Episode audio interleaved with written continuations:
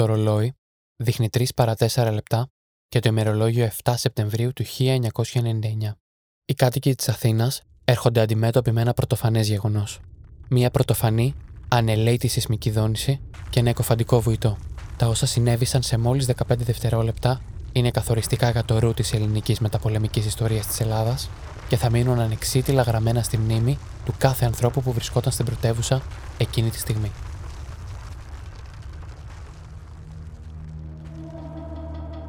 Ό,τι και να πει κανείς για το Σεπτέμβριο του 1999 θα είναι λίγο. Πώς άλλωστε να μπορέσει κάποιος να διηγηθεί μία από τις σκοτεινότερες ημέρες της σύγχρονης Ελλάδας, στην οποία 145 άτομα σκοτώθηκαν και πάνω από 2.000 άτομα τραυματίστηκαν. Αυτό το επεισόδιο θα σας διηγηθεί το φωνικό σεισμό της Αθήνας του 1999, γεγονός που συνέβη σαν σήμερα πριν από 23 ολόκληρα χρόνια. Συστάσεις για την εκπομπή δεν χρειάζονται πια. Καλώς ήρθατε στη δεύτερη σεζόν του podcast Εγκλήματα και γεγονότα που συγκλώνησαν.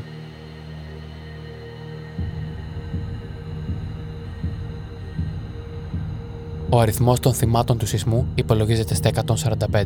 Γεγονός που κατατάσσει αυτόν τον σεισμό ως τον πιο θανατηφόρο που έλαβε χώρα στην Ελλάδα των τελευταίων 50 ετών. Σαν σήμερα λοιπόν, πριν από 23 χρόνια, στις 2 και 56 λεπτά και 50 δευτερόλεπτα τοπικής ώρας, τα 5,9 ρίχτερα από το άγνωστο έως τότε ρήγμα της Πάρνηθας χτύπησαν την πόλη της Αθήνας, αφήνοντας τις φωνικότερες επιπτώσεις από σεισμό, σεισμό των τελευταίων 50 ετών, όπως είπαμε και προηγουμένως, αλλά και το μεγαλύτερο κόστος σε ζημιές στη χώρα μας, το οποίο όμως είναι πάντα αμεληταίο μπροστά στις 145 ζωές των ανθρώπων που έφυγαν πριν από 23 χρόνια, σαν σήμερα. Στο σημερινό επεισόδιο θα ακούσετε τις φωνές των Φώτη Καρίδα, Γεράσιμο Παπαδόπουλο και Ευθύμιο Λέκα, ειδικούς ως κλάδος τους. Ο καθένας βίωσε εκείνη την ημέρα με διαφορετικό τρόπο και μας εξιστορούν λεπτό προς λεπτό την ακριβή πορεία τους 23 χρόνια πριν.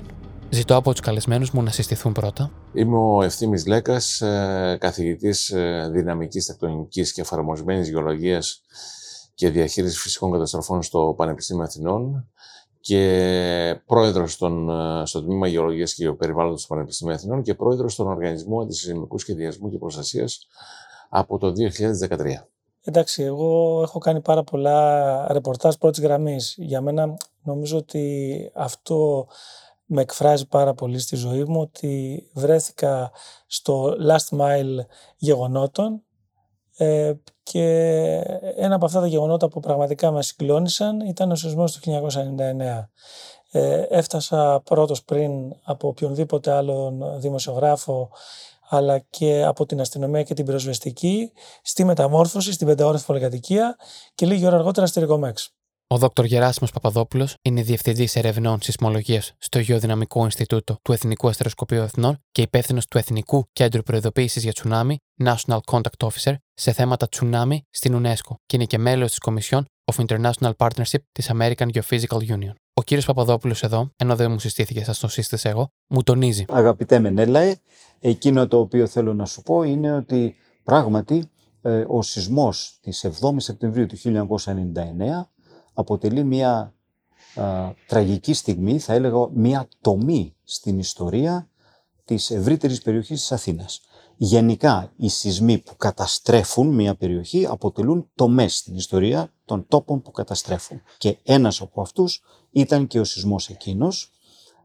Εγώ τον έζησα ε, έντονα. Εκείνη τη στιγμή που ο σεισμός έγινε ήμουνα καλεσμένος σε κάποιο τηλεοπτικό σταθμό εντός του λεκανοπεδίου της Αθήνας να μιλήσω για τον πολύ μεγάλο σεισμό που είχε γίνει 21 μέρες πριν στην θάλασσα του Μαρμαρά, κοντά στην Κωνσταντινούπολη, στη δυτική Τουρκία. Εδώ θα ανοίξω μια παρένθεση. Γιατί και οι τρεις καλεσμένοι μου μου μίλησαν για αυτόν τον τερατώδη σεισμό, ώστε να κατανοήσετε καλύτερα τη σημασία αυτού του σεισμού και το πώς τραγικά προοικονόμησε την 7η Σεπτεμβρίου του 1999. Ο σεισμός του Ισμίτ συνέβη στις 17 Αυγούστου του 1999 και είναι μία από τις πιο καταστροφικές στιγμές στη σύγχρονη ιστορία της Τουρκίας. Το επίκεντρο του σεισμού ήταν στην πόλη Ισμίτ, που είναι η πρωτεύουσα της επαρχίας του Κοντζαέλη και είχε μέγεθος 7,6 ρίχτερ. Η διάρκεια του σεισμού ήταν 37 ολόκληρα δευτερόλεπτα, ενώ η μέγιστη αντιληπτή έντασή του ανήλθε στο επίπεδο ΙΧ 9, ήταν δηλαδή πάρα πολύ καταστροφικός στη 12βάθμια κλίμακα Μερκάλη.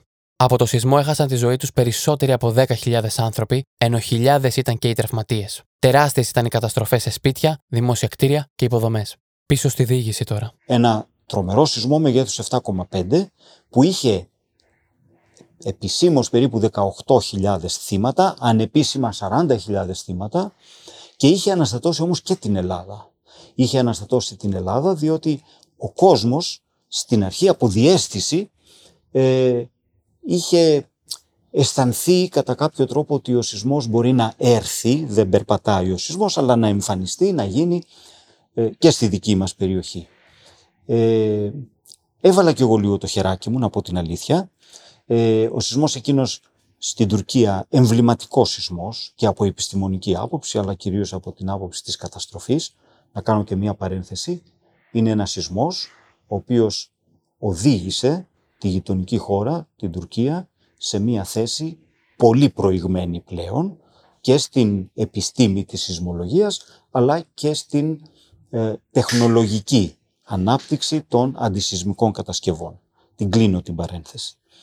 Εκείνο λοιπόν το οποίο συνέβη ήταν ότι ε, ακριβώς επειδή και εγώ επιστημονικά πλέον ε, έβλεπα ότι ενδεχομένως ο σεισμός εκείνος να επηρεάσει γεωδυναμικά και τον ελλαδικό χώρο, διότι τότε εκείνη την εποχή υπήρχε πολύ έντονη έρευνα διεθνώς και στην Ιαπωνία και στις Ηνωμένες Πολιτείες και επειδή παρακολουθούσα πάρα πολύ την διεθνή επιστημονική βιβλιογραφία και έκανα και ο ίδιος έρευνα στο Εθνικό Αστεροσκοπείο Αθηνών όπου ε, βρισκόμουν τότε ως ερευνητής ε, έγραψα ένα άρθρο σε μια πολύ μεγάλη εφημερίδα της εποχής εκείνης, στην Ελευθεροτυπία η οποία ήταν μια μεγάλη εφημερίδα, είχε πολύ καλό αναγνωστικό κενό και ήταν και αρκετά έγκυρη.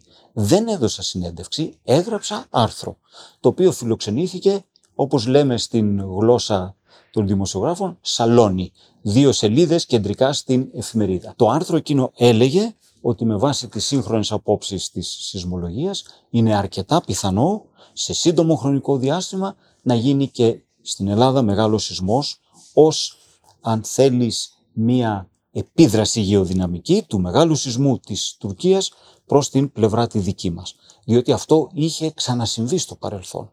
Και ήδη από τη δεκαετία του 50, εδώ, στο Πανεπιστήμιο Αθηνών, ο Άγγελος Γαλανόπουλος, μια μεγάλη μορφή της ελληνικής σεισμολογίας, είχε από τότε δημοσιεύσει σχετικές επιστημονικές μελέτες για το θέμα αυτό.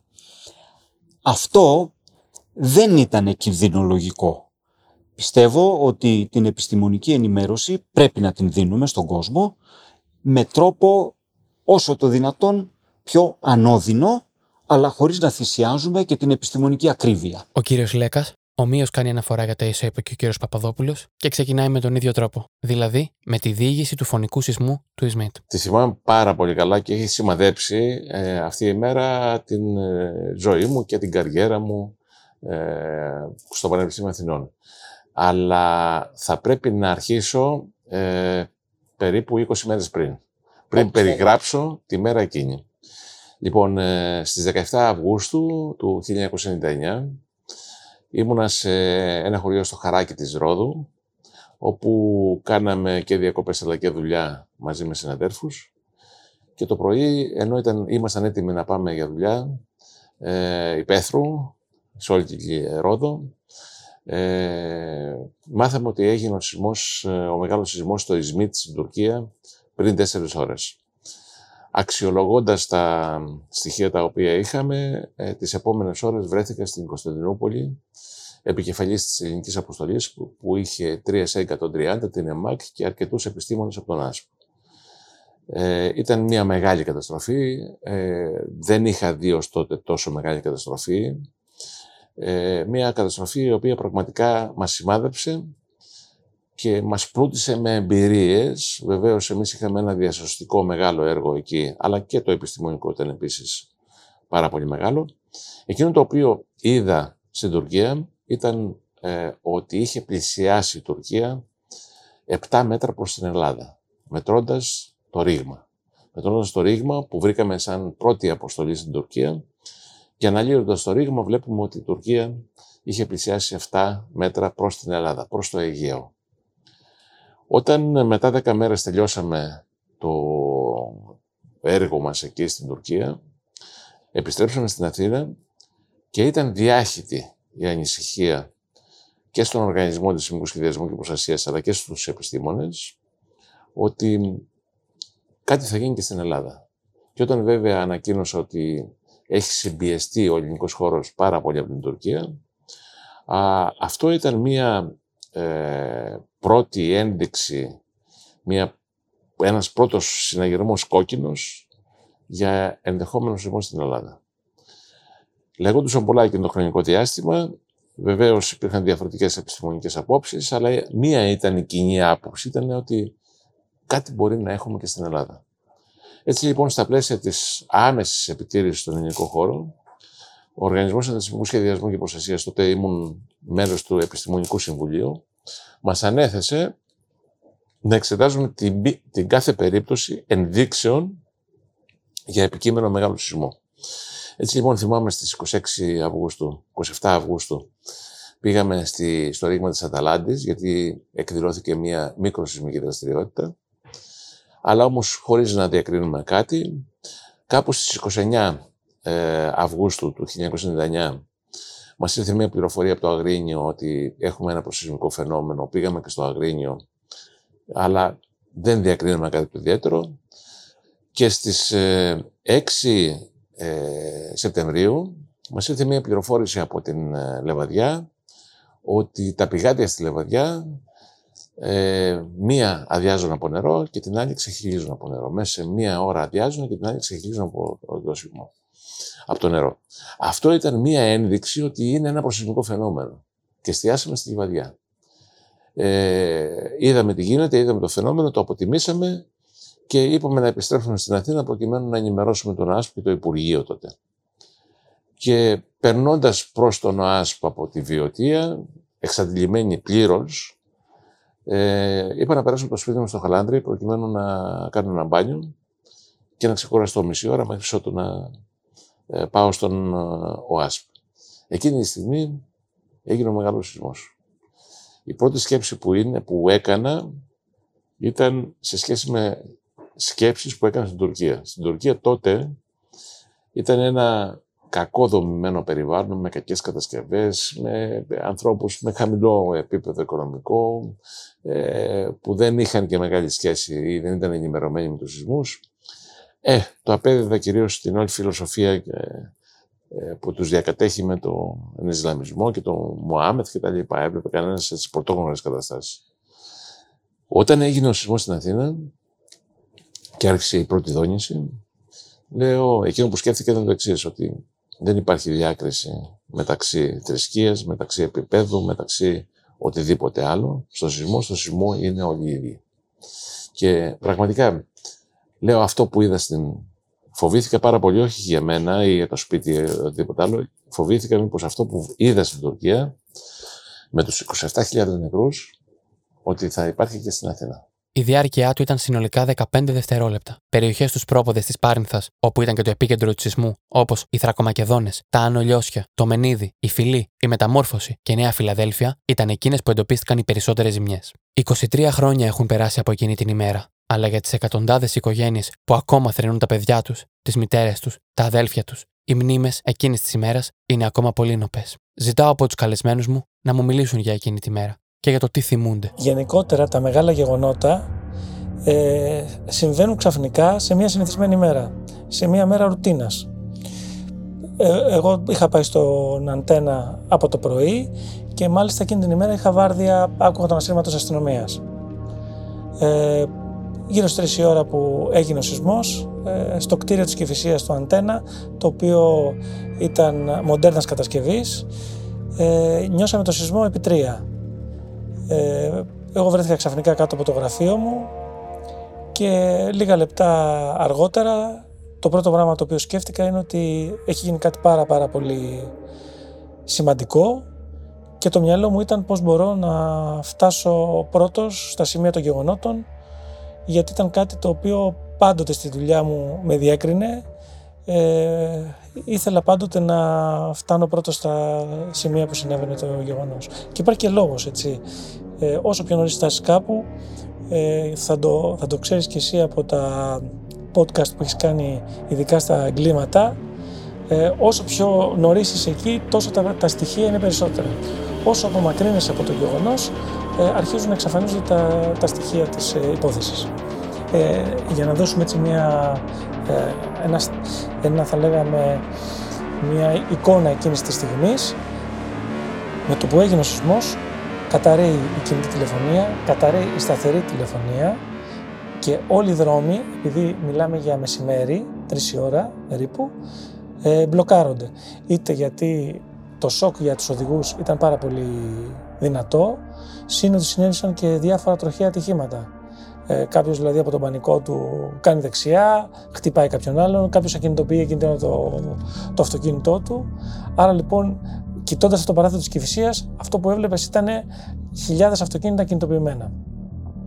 Και, και κανείς δεν γνωρίζει τι έχει συμβεί. Δηλαδή, ε, εκείνη, εκείνη τη στιγμή και για, για την επόμενη μία, μία μισή ώρα, ίσως και δύο ώρες, δεν υπήρχε καμία πληροφόρηση και καμία ενημέρωση ε, για το πόσο μεγάλης έκτασης είναι οι ζημιές, για το αν έχουν σκοτωθεί άνθρωποι και πού βρίσκονται ε, αυτοί οι άνθρωποι ή τα κτίρια τα οποία έχουν γκρεμιστεί.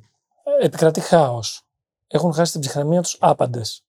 Οπότε λοιπόν εκείνη την ώρα παίρνω, παίρνω πρωτοβουλία, ε, φεύγω από τον αντένα, δεν έχω όχημα, κάνω το stop στην Κηφισίας, σταματάει ένας ε, ο οποίος οδηγούσε ένα παπάκι και τον παρακαλώ να με πάει στο Νέο Ηράκλειο που στο σπίτι μου είχα κάμερα με κασέτα και μπαταρία φορτισμένη ε, προκειμένου να βγω έξω να καταγράψω το περιστατικό.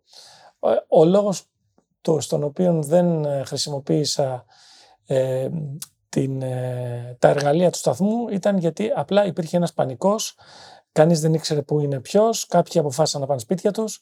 Οπότε λοιπόν, ε, εγώ σκέφτηκα ότι αυτό θα ήταν το καλύτερο που μπορούσα να κάνω. Και επιβεβαιώθηκα. Ε, πήγαμε στο σπίτι μου στον Ηράκλειο, πήρα την κάμερα και τον παρακάλεσα να με αφήσει στη Νέα Φιλαδέλφια. Ο λόγος που διάλεξα τη Νέα Φιλαδέλφια είναι ότι αυτός πήγαινε στο περιστέρι, άρα ήμουν στο δρόμο του. Και το δεύτερο είναι ότι σκέφτηκα ότι εκεί έχει αρκετές προσφυγικές κατοικίες. Τη γνώριζα πολύ καλά την περιοχή γιατί έμενα κοντά Οπότε λοιπόν σκέφτηκα ότι εκεί θα μπορούσα να έχω κάποια πλάνα από γκρεμισμένα σπίτια. Ε, φτάνουμε στη Νέα Φιλαδέλφια, εκεί βρίσκεται η αντιπροσωπεία της Ρενό, τώρα δεν, ε, δεν υπάρχει, αλλά ήταν ένα πολύ κεντρικό σημείο. Έχουν καταρρεύσει τζαμαρίες, τραβάω κάποια πλάνα από τις τζαμαρίες και ένας περαστικός μου λέει ότι λίγο πιο πάνω στη μεταμόρφωση υπάρχει πολυκατοικία η οποία έχει κρεμιστεί, πενταόρυφη πολυκατοικία που έχει κρεμιστεί. Φεύγουμε από την ε, Νέα Φιλαδέλφια. Ο συγκεκριμένος άνθρωπος, τον οποίο τον ευχαριστώ πάρα πολύ για ό,τι έκανε, γιατί χωρίς αυτόν δεν θα μπορούσα να έχω όλη αυτή την, ε, την εικόνα. Ήταν ένας άνθρωπος τυχαίος, ο οποίος πήγαινε στο σπίτι του. Ε, εκείνη την ώρα νομίζω ότι απλά τον κόλλησα το μικρόβιο του ρεπορτάζ και της δημοσιογραφίας και έτσι προσφέρθηκε να με πάει στην πενταόροφη. Πήγαμε λοιπόν στη μεταμόρφωση όταν φτάσαμε εκεί υπήρχε ακόμα σκόνη σηκωμένη, δεν υπήρχε κανένας ένστολος και η ταράτσα της πολυκατοικίας είχε γίνει πρώτος όροφος. Ε, το συγκινητικό της όλης ιστορίας, το οποίο όποιος μπει στο YouTube μπορεί να δει τα πλάνα αυτά, είναι ότι οι απλοί άνθρωποι, οι οποίοι ήταν γείτονες, ήταν άνθρωποι της περιοχής, με πραγματικό κίνδυνο της ζωής τους, αψηφώντα ότι μπορεί ανά πάσα στιγμή να γίνει μετασυσμό, που έγινε και γινόντουσαν μικροί μετασυσμοί, μπήκαν μέσα στα χαλάσματα, σε υποκατάρρευση κτίριο και μόνο το σοκ βλέποντας την, την, εικόνα του κτηρίου ε, ένας άνθρωπος ο οποίος λειτουργεί καθαρά η λογική του δεν θα πλησίασε ούτε στα πέντε μέτρα. Αυτοί οι άνθρωποι ε, λειτουργήσαν με το συνέστημα, λειτουργήσαν με το ελληνικό φιλότιμο με την αγάπη προς τον συνάνθρωπο και μπροστά μου έκαναν τον πρώτο απεγκλωβισμό. Εδώ τον διακόπτω και τον ρωτάω εάν το θέαμα με το οποίο ήρθε αντιμέτωπος προσυδίαζε σε ένα πολύ νεκρό σεισμό. Μπορείς να πεις ότι είσαι σίγουρος, αλλά όταν βλέπεις μια πενταόρυφη πολυκατοικία, σου λένε δηλαδή οι γείτονες, είναι κόσμος μέσα πλακωμένος, ε, οι πιθανότητες στο να υπάρχει νεκρός είναι πολύ ευξημένε. Τον ρωτάω βεβαίως εάν αντιλαμβάνεται ότι βρίσκεται στο σημείο 0 του σεισμού, καθώς ο σεισμός αυτός είχε κεντρικά δύο σημεία, την πολυκατοικία στη μεταμόρφωση και τη Ρικομέξ, σημεία 0 και 1. Λοιπόν, εγώ ξεκινάω λοιπόν, κάνω καταγραφή των πλάνων και μέσα στο μυαλό μου, ε, βλέποντας ότι δεν υπάρχει κανένας άλλος δημοσιογράφος κοντά μου, δεν υπάρχει αστυνομία υπερασβεστική, ε, σκέπτομαι ότι σίγουρα υπάρχουν περισσότερα σημεία. Και δεν μπορώ να αντιληφθώ αν βρίσκομαι στο σημείο 0 όπως πολύ σωστά λες ή βρίσκομαι σε ένα σε μια υποπερίπτωση των γεγονότων. Ε, βέβαια, όταν είσαι χρόνια στο πεζοδρόμιο και στο ρεπορτάζ ε, και λειτουργείς με όλα αυτά τα εργαλεία που σου δίνει και η εμπειρία και το ένστικτο, αλλά και η αγάπη για αυτό το επάγγελμα, ε, είσαι συνεχώς σε, μια κατάσταση alert. Οπότε ε, βρίσκομαι κοντά στο δρόμο και προσπαθώ να αντιληφθώ από τα αυτοκίνητα που, που περνάνε αν υπάρχουν και άλλα σημεία. Μου φωνάζει ένας οδηγός ότι υπάρχει ένα εργοστάσιο ε, στην Πάρνηθα, η Ρικομέξ, και μου εξηγεί κιόλας πώς θα πάω εκεί. Ο άνθρωπος λοιπόν που είχε έρθει μαζί μου με το μηχανάκι μου λέει: Πάμε, πάμε, μην το σκέφτεσαι, εγώ είμαι εδώ. Ανεβαίνουμε στο μηχανάκι και φτάνουμε στη Ρικομέξ. Εκεί τι αντικρίζεται; Εκεί βλέπω κάτι ανάλογο από, το, από την πολυκατοικία. Απλώς ε, μου πήρε λίγη ώρα για να καταλάβω ότι πατάω, όταν έφτασα εκεί, ότι πατάω ε, στην ταράτσα του, του Ροστασίου. Ε, το οποίο έχει γίνει αυτό που λέμε χαλκομανία. Εκεί εργάτες από τα διπλανά εργοστάσια έχουν φέρει γερανούς και με οξυγονοκόλληση κόβουν σίδερα και προσπαθούν ε, από μόνοι τους να φτάσουν ε, ώστε να μπορέσουν και αυτοί να κάνουν κάποιους απεγκλωβισμούς. Χαρακτηριστικό είναι ε, ο τρόμος στα πρόσωπα όλων των ανθρώπων που συνάντησα και στη μία περίπτωση και στην άλλη στο οποίο ε, νομίζω ότι είναι μια παγωμένη έτσι, μορφή που τη συναντά σε ανθρώπους που έχουν δει κάτι πάρα πάρα πάρα πολύ άσχημο.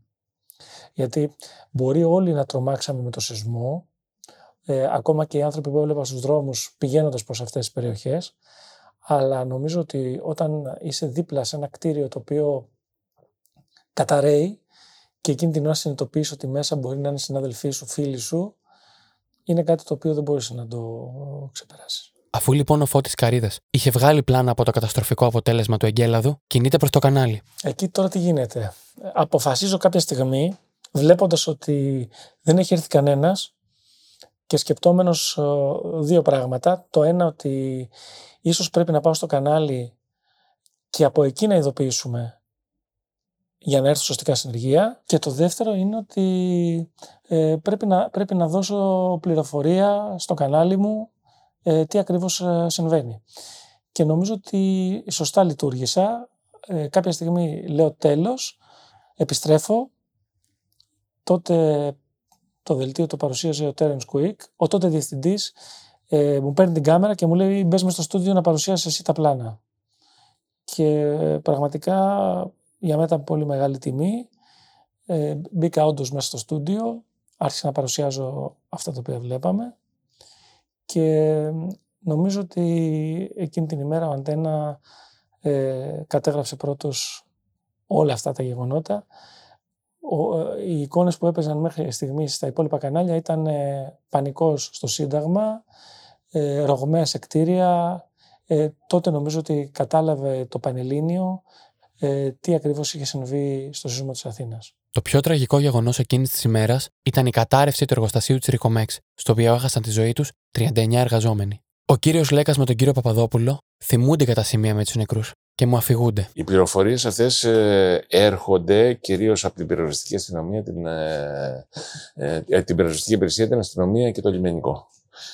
Επίσης έρχονται και γι' αυτό ε, πάντα επικοινωνώ με τους δημάρχους και με τους περιφερειάρχες μιας περιοχής. Αυτοί επειδή είναι επιτόπους συνήθως, ε, ξέρουν, έχουν μια καλύτερη εικόνα από ό,τι εμείς. Ε, επίσης, σε αυτό συμβάλλουν καταλητικά και τα κανάλια και τα μέσα ενημέρωσης. Γιατί πολλές φορές ε, έχουν τις πρώτες πληροφορίες ή μάλλον από τις πρώτες πληροφορίες. Όλα αυτά μαζί τα συνδυάζουμε και όταν πάμε στην περιοχή Εκείνο το οποίο που, κάνουμε είναι, που κάνουμε είναι να δούμε ακριβώς ποιοι είναι οι στόχοι μας. Δηλαδή, έχουν καταρρεύσει πέντε οικοδομές, έχουν καταρρεύσει ένα εργοστάσιο, έχει καταρρεύσει κάτι άλλο, έχει καταρρεύσει ένα σχολείο. Έτσι. Λοιπόν, ε, ανάλογα λοιπόν με το υλικό που έχουμε από άποψη καταρρεύσεων, καλούμαστε να αποφασίσουμε τι επέμβαση θα κάνουμε. Και ανάλογα με τις δυνάμεις. Αν δεν επαρκούν οι δυνάμεις, λέμε στείλτε και άλλες δυνάμεις. Αλλά σαν πρώτη προτεραιότητα, μου έχει τύχει πολλές φορές αυτό και, και στην Ελλάδα και στο εξωτερικό, είναι η επιλογή που κάνεις όταν έχεις κτίρια που κατέρευσαν. Είχα πάει σε πέντε κτίρια, θυμάμαι, σε πέντε καταρρεύσεις που μπόρεσα να, μπορέσαμε να πάμε τότε στην, το 1999. Ένα από τα κτίρια ήταν και η Ρικομέξ, το άλλο ήταν Φαμάρ. Ε, η Ρικομέξ λοιπόν ε, ήταν ένα κτίριο στο οποίο ήταν στην, στις πλευρές του Κηφισού ποταμού. Ήταν ένα κτίριο με οπλισμένο σκερόδεμα, σύγχρονο κτίριο, στο οποίο από ό,τι είδαμε μετά είχαν γίνει ορισμένες παρεμβάσεις που μείωσαν την ανθεκτικότητά του ε, ήταν μια χαοτική κατάσταση. Δηλαδή, φτάσαμε εκεί πέρα αστημένοντε γιατί είχαν αποκτηστεί οι δρόμοι, είχαν πάρει όλοι τα αυτοκίνητα και δεν μπορούσε να κυκλοφορήσει κανένας. Και ε, ουσιαστικά είδαμε τις διασωστικές προσπάθειες και στην Ρικομέξ και στη Φαμάρ και στις άλλες περιπτώσεις. Η Ρικομέξ ήταν μια περίπτωση όπου ε, είχαμε αρκετούς νεκρούς. Ε, οι σεισμικές δράσεις είχαν, ε, ήταν πολύ μεγάλες γιατί ο σεισμός έγινε ακριβώς ε, ε, έγινε σε κοντινή περιοχή, αλλά η Ρικουμέξ ήταν σε μια επικλινή ε, πλαγιά του Κεφισού ποταμού. Συνεπώς οι σεισμικές δράσεις αυξάνονται εκεί πέρα. Και εκεί, εκεί το κατανοήσαμε για πρώτη φορά, ότι αυξάνονται οι σεισμικές δράσεις όταν είμαστε σε μορφολογικές ασυνέχειες. Και βελτιώσαμε μετά και τον δεσμικό κανονισμό. Λοιπόν, ε, εκεί αρχίζει πλέον ε, τις διασωστικές επιχειρήσεις. Θυμάμαι ε, κατά τη μία ώρα το βράδυ είχε έρθει και ο Πρωθυπουργός, ο κ. Σιμίτης, μαζί με τον Κώστα Τωραλιώτη, με τη βάση του Παπανδρέου. Ήταν ε, στιγμές εκείνες έτσι πολύ σημαντικές.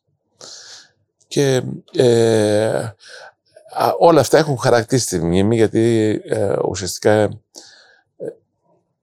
τους σταθμούς της δικιάς μου έτσι, ζωής και της ζωής προσωπικής αλλά και της επιστημονικής τους βάζω σύμφωνα με αυτά τα μεγάλα γεγονότα, είτε στην Ελλάδα είτε στο εξωτερικό. Και ο ίδιος ο κύριος Παπαδόπουλος, θυμάται. Όλα αυτά πήγαμε και τα είδαμε.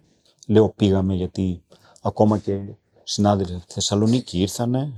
Συγκροτήσαμε ένα team, ε, το οποίο τρία χρόνια αργότερα για τις μελέτες του το team αυτό βραβεύτηκε από την Ακαδημία Αθηνών. Ε, μελετήσαμε τα φαινόμενα αυτά καθ' αυτά. Βρήκαμε ποιο είναι το, το ρήγμα που προκάλεσε. Είναι στη φυλή, στις νοτιοδυτικές παρυφές της Πάνηθας, πιο πάνω από τον Ασπρόπυργο, το ρήγμα της φυλής. Ε, είδαμε όμως και τις καταστροφές που είχαν προκληθεί.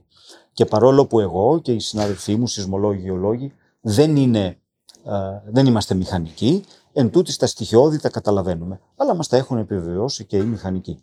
Πάρα πολλές από τις καταρρεύσεις που σημειώθηκαν, η εμβληματικότερη όλων είναι εμβληματική, με την αρνητική έννοια είναι της Ρικομέξ, όπως και εσύ Μενέλα ανέφερες, ε, οφείλονται σε αυθαιρεσίες και πάρα πολλές κακοτεχνίες και μάλιστα υπάρχουν και δικαστικές αποφάσεις. Ειδικά για την Ρικομέξ δεν είναι η εύκολη δική μου δικαστική ε, κρίση. Οι συγγενείς των εργαζομένων στη Ρικομέξ έζησαν έναν διπλό θάνατο. Την απώλεια των αγαπημένων τους και στη συνέχεια την αδιανόητη μάχη που έπρεπε να δώσουν στα δικαστήρια, χωρίς τελικά υπεύθυνοι να τιμωρηθούν. Πέρασαν 13 χρόνια έως το 2012 για να αποφασιστεί από την περιφέρεια Αττικής η καταβολή 13 εκατομμυρίων ευρώ για αποζημιώσει στις οικογένειες των θυμάτων, καθώς οι υπηρεσίες της τότε νομαρχίας δεν είχαν εντοπίσει κανένα πρόβλημα στο κτίριο σε παλαιότερους ελέγχους. Οι μηχανικοί που είχαν υπογράψει τις μελέτες των κτηρίων που κατέρευσαν σε όλη την Αθήνα είτε αθώθηκαν, συνήθως επειδή τα αδικήματα είχαν παραγραφεί, είτε αντιμετώπισαν πλημεληματικές κατηγορίες και μετά την εξαγορά των ποινών τους συνέχισαν να εργάζονται κανονικά.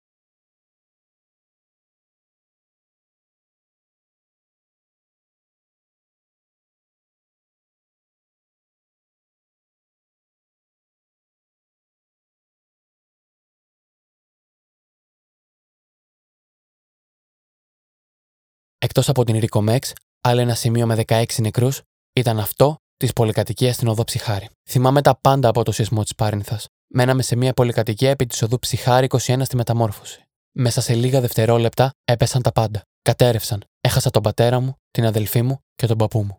Ήμουν η μόνη που σώθηκα από θαύμα. Με αυτά τα λόγια, η 30χρονη σήμερα Γιώτα Κότα περιγράφει στο έθνο.gr τα δραματικά δευτερόλεπτα του εφιαλτικού σεισμού της 7η Σεπτεμβρίου του 1999 που στήχησε τη ζωή σε 143 ανθρώπους. Το σπίτι μας κατέρευσε σε δευτερόλεπτα. Ξαφνικά βρεθήκαμε μέσα στα μπάζα, πλακωμένοι από τις κολόνες. Δεν άκουγα την αδελφή μου καθόλου. Μόνο τα λιγοστά λόγια του πατέρα μου πριν ξεψυχήσει. Μου είχε πει κορίτσι μου, μη φοβάσαι, γίνεται σεισμός. Αμέσως έβαλα τα χέρια μου για να καλύψω το κεφάλι μου, μήπως σωθώ. Η πορεία του σεισμού ήταν σαρωτική και τα αποτελέσματα θανατηφόρα, θυμάται ο κύριος Λέκα. Λοιπόν, ε, αφού παίρνω και από τους εμπλεκόμενους φορείς τις πληροφορίες, ε, προσπαθώ να επιβεβαιώσω όλα αυτά. Βεβαίως υπάρχει καταιγισμός των μέσων ε, μαζικής ενημέρωσης που αυξάνεται για μία μέρα και στα τρία τηλέφωνα μου μπορεί να έχω 1500 κλήσεις. Ε, προσπαθούμε λοιπόν μέσα στο πεντάλεπτο να δούμε πώς θα οργανωθούμε από άποψη αν είναι μακριά ο σεισμός. Πάντα, μιλάμε πάντα για σεισμό που δεν το καταλαβαίνουμε εμείς οι ίδιοι. Είναι μακριά, εκτός Αθηνών.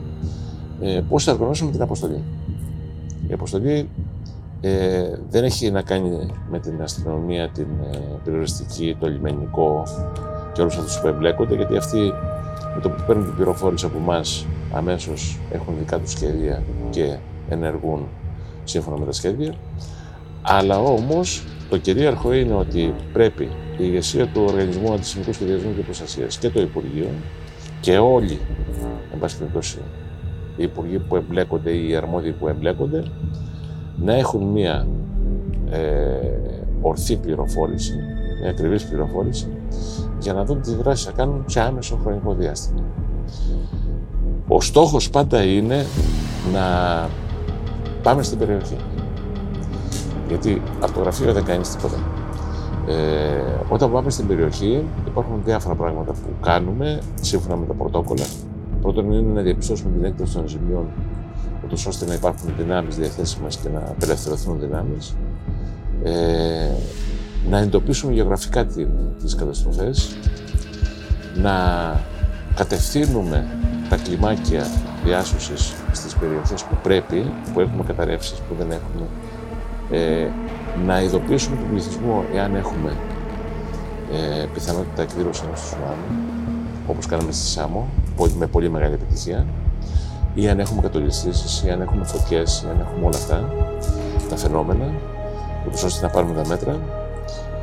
Άμεση ενημέρωση των, των αρχών επιτόπου και των κεντρικών της κεντρικής διοίκησης επιτόπου, ενημέρωση σε όλα τα επίπεδα, από τον Πρωθυπουργό μέχρι τον τελευταίο υπουργό που εμπλέκεται, ε, άμεση διαδικασία και βοήθεια στα κλιμάκια της περιοριστικής και της ΕΜΑΚ που επιχειρούν για να διασώσουν ανθρώπους. Εκεί πρέπει να είναι τεχνική και μηχανική από τον ΑΣΠ, έτσι ώστε να μην έχουμε θύματα από αυτούς που μπαίνουν μέσα. Και εμείς ουσιαστικά επιλέγουμε σε ποιο θα μπει και σε ποιο δεν θα μπει. Είναι μια φοβερή ιστορία αυτή. Ε, και βεβαίως άμεση ενημέρωση του πληθυσμού.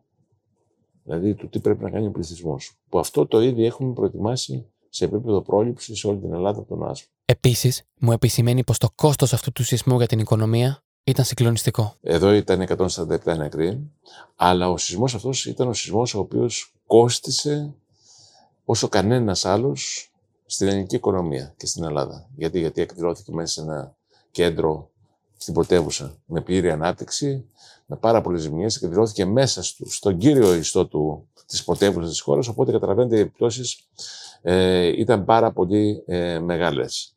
Ε, να σκεφτείτε, 80.000 οικογένειες έμεναν προσωρινά άστριγες στην Αθήνα. Και το κόστος ήταν τεράστιο. Ε, έπληξε τα 7% των, ε, ε, των κτηρίων στην Αττικία, που 650.000 κτηρία, ε, και τα κτίρια που υπέστησαν βλάβες το 1999 ήταν τετραπλάσια από το 1981. Το 81, ναι. Λοιπόν, ε, ήταν ένας ε, ε, σεισμός ο οποίος πραγματικά ήταν ο πιο κοστοβόρος σεισμός και σε ανθρώπους βεβαίως, αλλά κυρίως στον κοινωνικό-οικονομικό ε, πεδίο, ήταν ο πιο έτσι ε, καταστροφικός σεισμός. Ο κύριος Παπαδόπουλος φροντίζει να μου τονίσει πως μέσα από αυτά τα 15 δευτερόλεπτα του σεισμού αντιλήφθηκε πως μιλάμε για έναν εμβληματικό σεισμό. Με την αρνητική έννοια της λέξης, όπως μου τονίζει. Να σου πω, ε, και πριν από αυτό το σεισμό και σε αυτό το σεισμό, αλλά και μετά και μέχρι σήμερα, όταν γίνεται ένας σεισμός, πάντα είμαι και τον αισθάνομαι ε, έχω εξασκήσει τον εαυτό μου και είμαι πάρα πολύ ψύχρεμος και κάνω και κάτι επιπλέον. Ε, έτσι όπως καταλαβαίνω τις δονήσεις και ε, γενικά ένας σεισμολόγος μπορεί να καταλάβει μερικά βασικά πράγματα. Δεν μπορεί να καταλάβει το μέγεθος, δεν μπορεί να καταλάβει ακριβώς το επίκεντρο, όμως στη συγκεκριμένη περίπτωση κατάλαβα ε, ότι ο σεισμός ήταν σχετικά κοντά στην Αθήνα και το κατάλαβα επειδή η δόνηση ήταν υψή Ενώ σε μακρινό σεισμό είναι πιο α, α, μακράς περίοδου τα σεισμικά κύματα που έρχονται και το κατέλαβα είναι σαν μια τραμπάλα. Ενώ το πολύ γρήγορο, η πολύ γρήγορη δόνηση είναι υψήσυχη και σου δείχνει ότι δεν είναι πολύ μακριά. Πράγματι το επίκεντρο ήταν στα 18 χιλιόμετρα μόνο από το ιστορικό κέντρο της Αθήνας. Ταυτόχρονα, ε, επειδή ήταν δυνατός, κατάλαβα ότι είναι λοιπόν αρκετά δυνατός ο σεισμός, σχετικά κοντά, άρα μέσα σε ένα δομημένο περιβάλλον, γιατί όταν είσαι, εγώ βρισκόμουν περίπου στο κέντρο της Αθήνας τότε, άρα ξέροντας ότι η Αθήνα σε μια ακτίνα 50 χιλιόμετρων γύρω από το κέντρο είναι παντού δομημένη, λίγο πολύ, και είπα ότι μπορεί να έχουμε και κάποιες αρνητικές συνέπειες. Δεν μπορούσα με το μυαλό μου να ε, συλλάβω το μέγεθος της καταστροφής. Το μέγεθος της καταστροφής ήταν μεγάλο. Γιατί μεγάλο; Ο σεισμός δεν ήταν ιδιαίτερα μεγάλος. Είχε μέγεθος 5,9. Ας πούμε 6 Λοιπόν, είχαμε ολικές καταρρεύσεις πολυκατοικιών, ολικές καταρρεύσεις μονόροφων, διόροφων, τριόροφων κτηρίων, πολλά από τα οποία ήταν νεόδμητα και είχαμε 143 θύματα. Μεγάλος αριθμός θυμάτων για σεισμό με αυτό το μέγεθος. Θυμίζω ότι οι πιο θανατηφόροι σεισμοί που είχαμε στην Ελλάδα από τον πόλεμο ας πούμε και μετά ήτανε περίπου τέτοια εποχή, λίγο νωρίτερα, Αύγουστο του 1953, στα Επτάνησα, η περίφημη σεισμή του 1953, τρεις αλλεπάλληλοι σεισμοί, πολύ μεγάλοι, 6,5 ο πρώτος, 6,8 ο δεύτερος και 7 μέγεθος ο τρίτος, μέσα σε τρεις ημέρες, εξολόθρευσαν τρία νησιά. Την Ιθάκη, τη Ζάκυνθο και την Κεφαλονιά. Είχαμε εθνική τραγωδία με περίπου 500 θύματα χιλιάδες τραυματίες και αστέγους, τεράστια κοινωνικά και οικονομικά προβλήματα.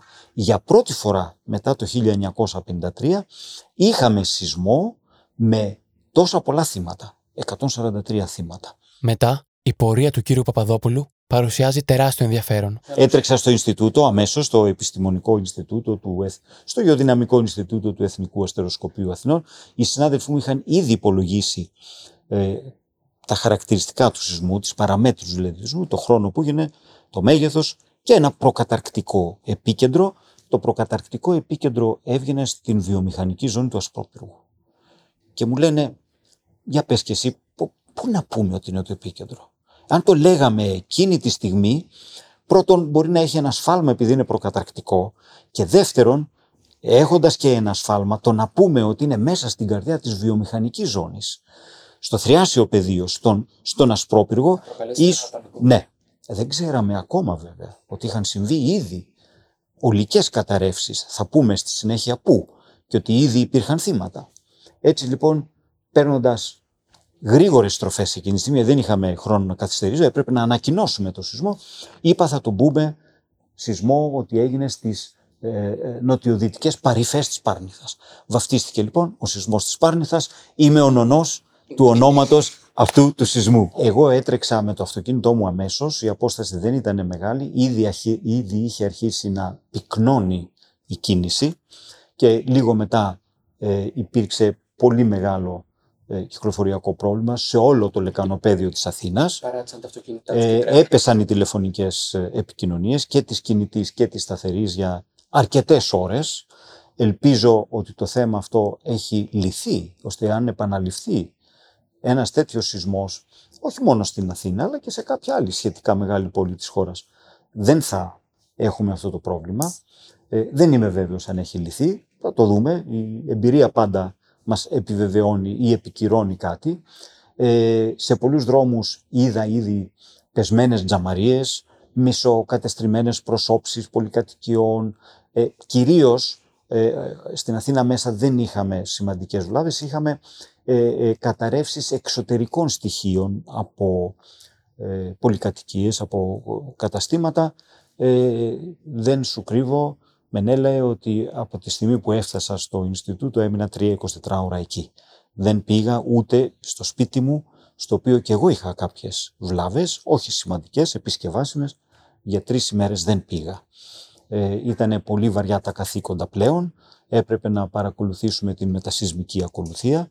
Ήρθαν υψηλόβαθμα κυβερνητικά στελέχη μέσα στο Γεωδυναμικό Ινστιτούτο. Ο βασικός στόχος για τον Γεράσιμο Παπαδόπουλο ήταν να μπορέσει να μιλήσει για το πότε ξεκινάει η μετασυσμική περίοδος. Τον ρωτάω λοιπόν, πότε αποκρισταλώνεται η εικόνα του σεισμού; Αυτό είναι πάρα πολύ κρίσιμο σημείο, όχι μόνο από επιστημονική άποψη, και από επιχειρησιακή.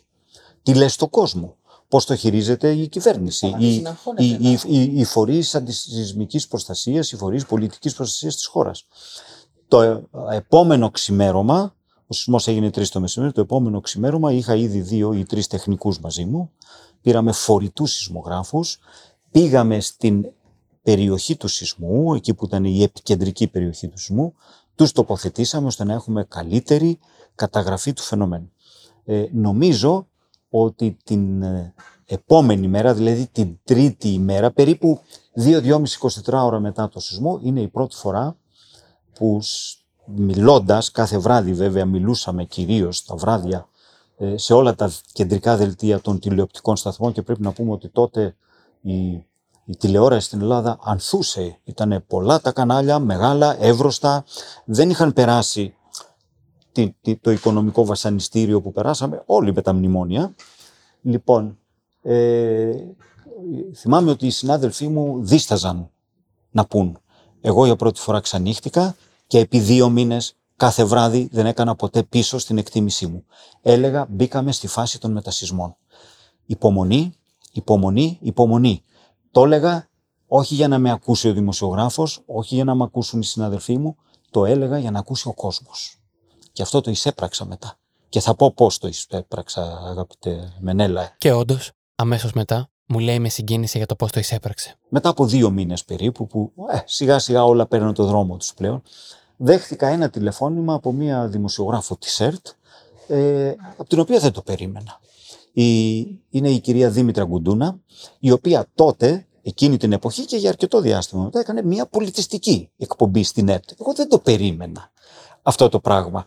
Με παρακάλεσε και μου είπε: Θέλω να είστε στην εκπομπή μου. Στην επόμενη εκπομπή, η οποία γινόταν μεσημέρι και ξαναμεταδιδόταν πρωί και βράδυ. Είχε μεγάλη ακροιότητα. Με εξαιρετική εκπομπή πολιτιστική. Ε, δέχτηκα τελικά και πήγα παρόλο που της είπα ότι αισθάνομαι λίγο άβολα. Εγώ είμαι επιστήμονα. Όχι, όχι, όχι. Κατάλαβα στην εκπομπή μέσα ζωντανά όταν η κυρία Γκουντούνα είπε ότι κάλεσα τον κύριο Ποδόπουλο γιατί είναι ο άνθρωπος που με έβαλε στο σπίτι μου μετά το σεισμό μετά από 23 χρόνια.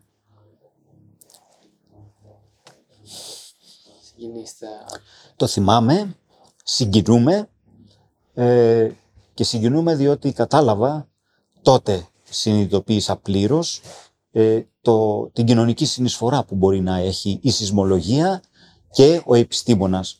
Πώς μπορεί να βοηθήσει την κοινωνία. Μία ερώτηση που παρουσιάζει πάρα πολύ ενδιαφέρον είναι αν κατάφεραν αυτοί οι άνθρωποι να αποκομίσουν κάτι θετικό ως επιστήμονες από αυτόν τον φωνικό σεισμό. Μου απαντάει ο κύριος Λέκας. Πέρα από την τραγικότητα, εν πάση περιπτώσει, του γεγονότος, εμάς στον επιστημονικό και τεχνικό χώρο και κυρίως στον ΟΑΣΠ, έδωσε την ευκαιρία να κατανοήσουμε μερικά πράγματα.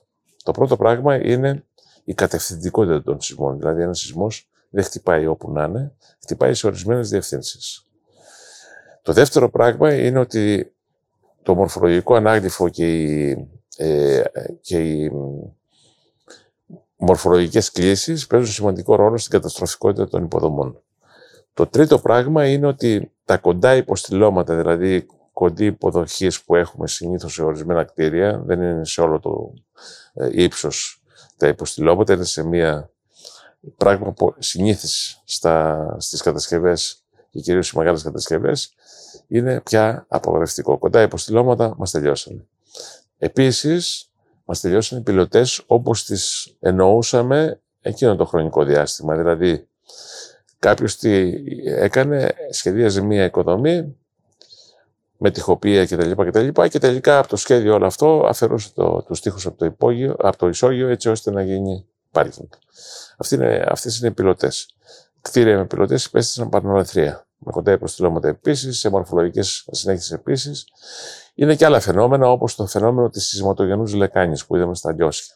Που εκεί είναι σαν να έχεις ένα μπαλάκι μέσα σε μία λεκάνη και το κουράς και το μπαλάκι πάει παντού. Έτσι ακριβώς γίνεται και όταν εγκλωβίζονται σεισμικά κύματα μέσα σε μία λεκάνη τέτοια.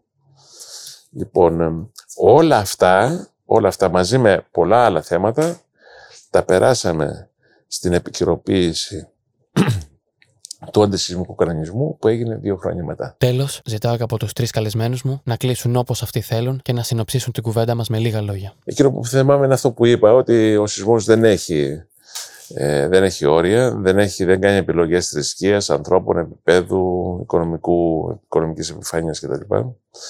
Γεωγραφικές, ε, ούτε γεωγραφικές, εν πάση περιπτώσει, επιλογές. Μπορεί να εκδηλωθεί παντού και μπορεί να είναι το ίδιο καταστροφικός. Και επίσης, εκείνο το οποίο ε, ε, είδα είναι ότι ε, η ανθρώπινη ζωή στους σεισμούς ε, και η ανθρώπινη απώλεια είναι ένα τυχηματικό γεγονός. Δηλαδή, ωραία, καλές οι οδηγίες, καλά όλα αυτά κτλ. Καλές οι προφυλάξεις, δεν το συζητάμε. Αλλά το να βρεθείς ή όχι μεταξύ των θυμάτων ή όχι, ε, πέρα από όλα τα άλλα, είναι αυτό που το απλό, αν το έχει γράψει η μοίρα σου, το έχει γράψει η Αυτό το έχω δει και σε πάρα πολλές καταστροφές. Αυτό είναι η φυσιολογική αντίδραση το ότι έτρεξα, όπως και κάθε συνάδελφος, ο οποίος θα βρισκόταν εκείνη τη στιγμή και υπήρξαν κι άλλοι.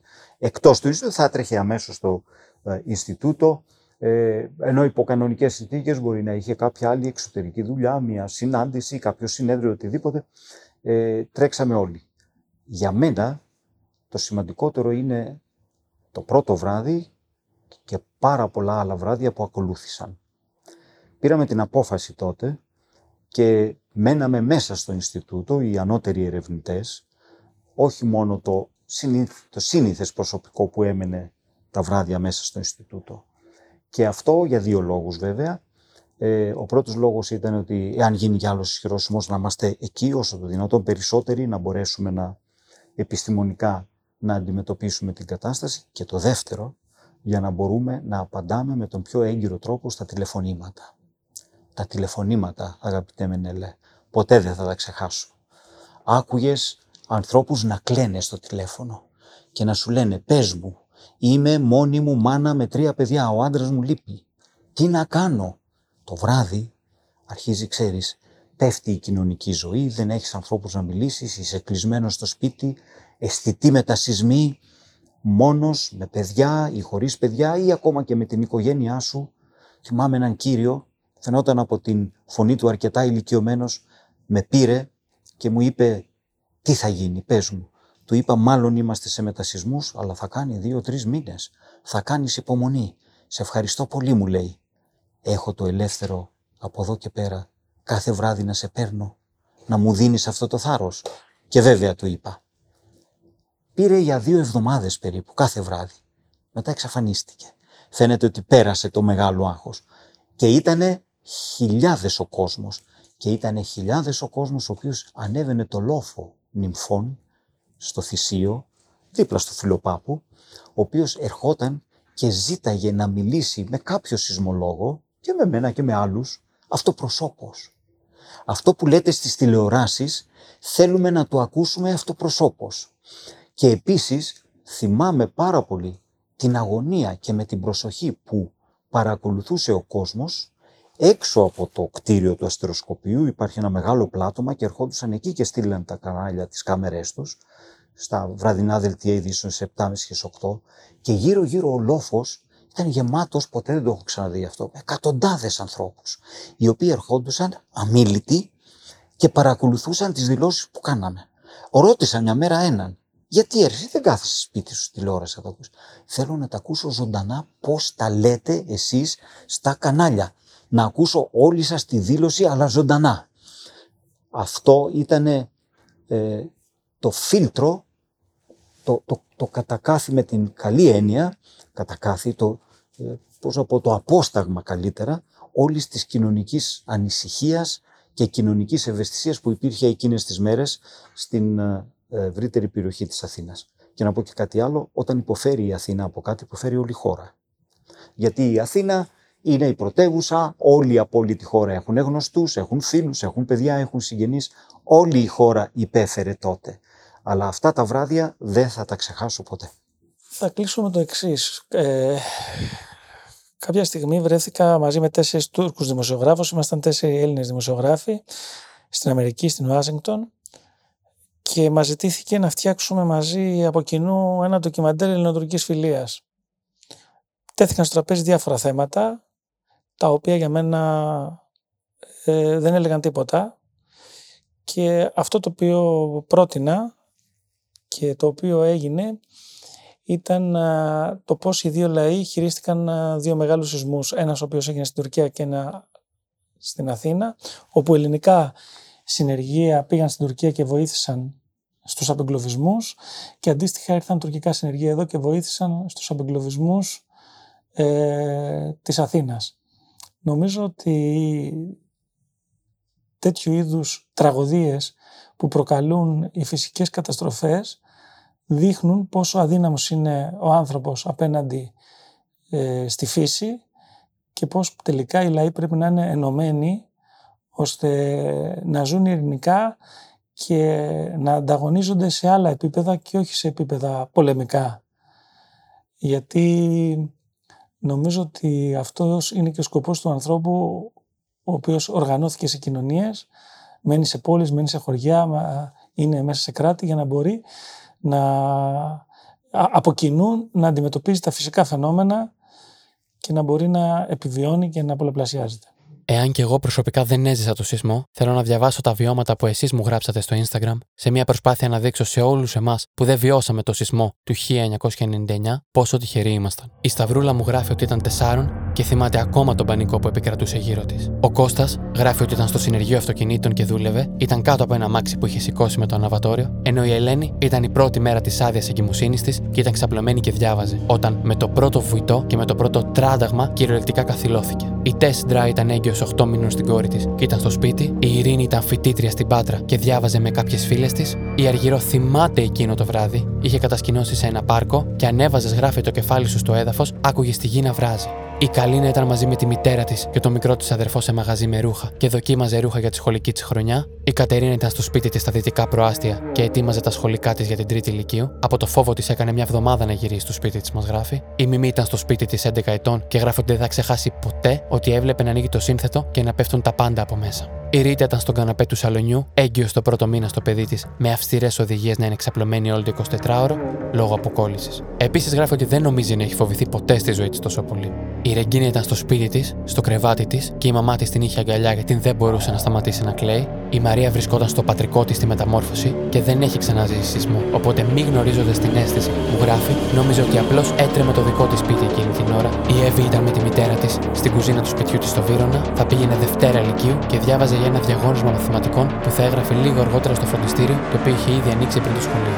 Η Κατερίνα ήταν στο σπίτι, ήταν μόλις 5 ετών, προετοιμαζόταν για το μεσημεριανό. Ο σεισμός τη βρήκε να πλένει τα χέρια της και έπεσε το μπουκάλι με το σαπούνι από τα χέρια της και συνδυαστικά με το σεισμό έβαλε τα κλάματα. Η Εφη ήταν στο σπίτι της γιαγιάς της, στο Ισόγειο στο Νέο Ηράκλειο, 5 ετών, με τη μαμά της και τρώγανε, όταν ξαφνικά έβλεπε να υπάρχει πανικός και να νιώθει ένα τεράστιο φόβο για τη ζωή της. Τι πιο συγκλονιστικό.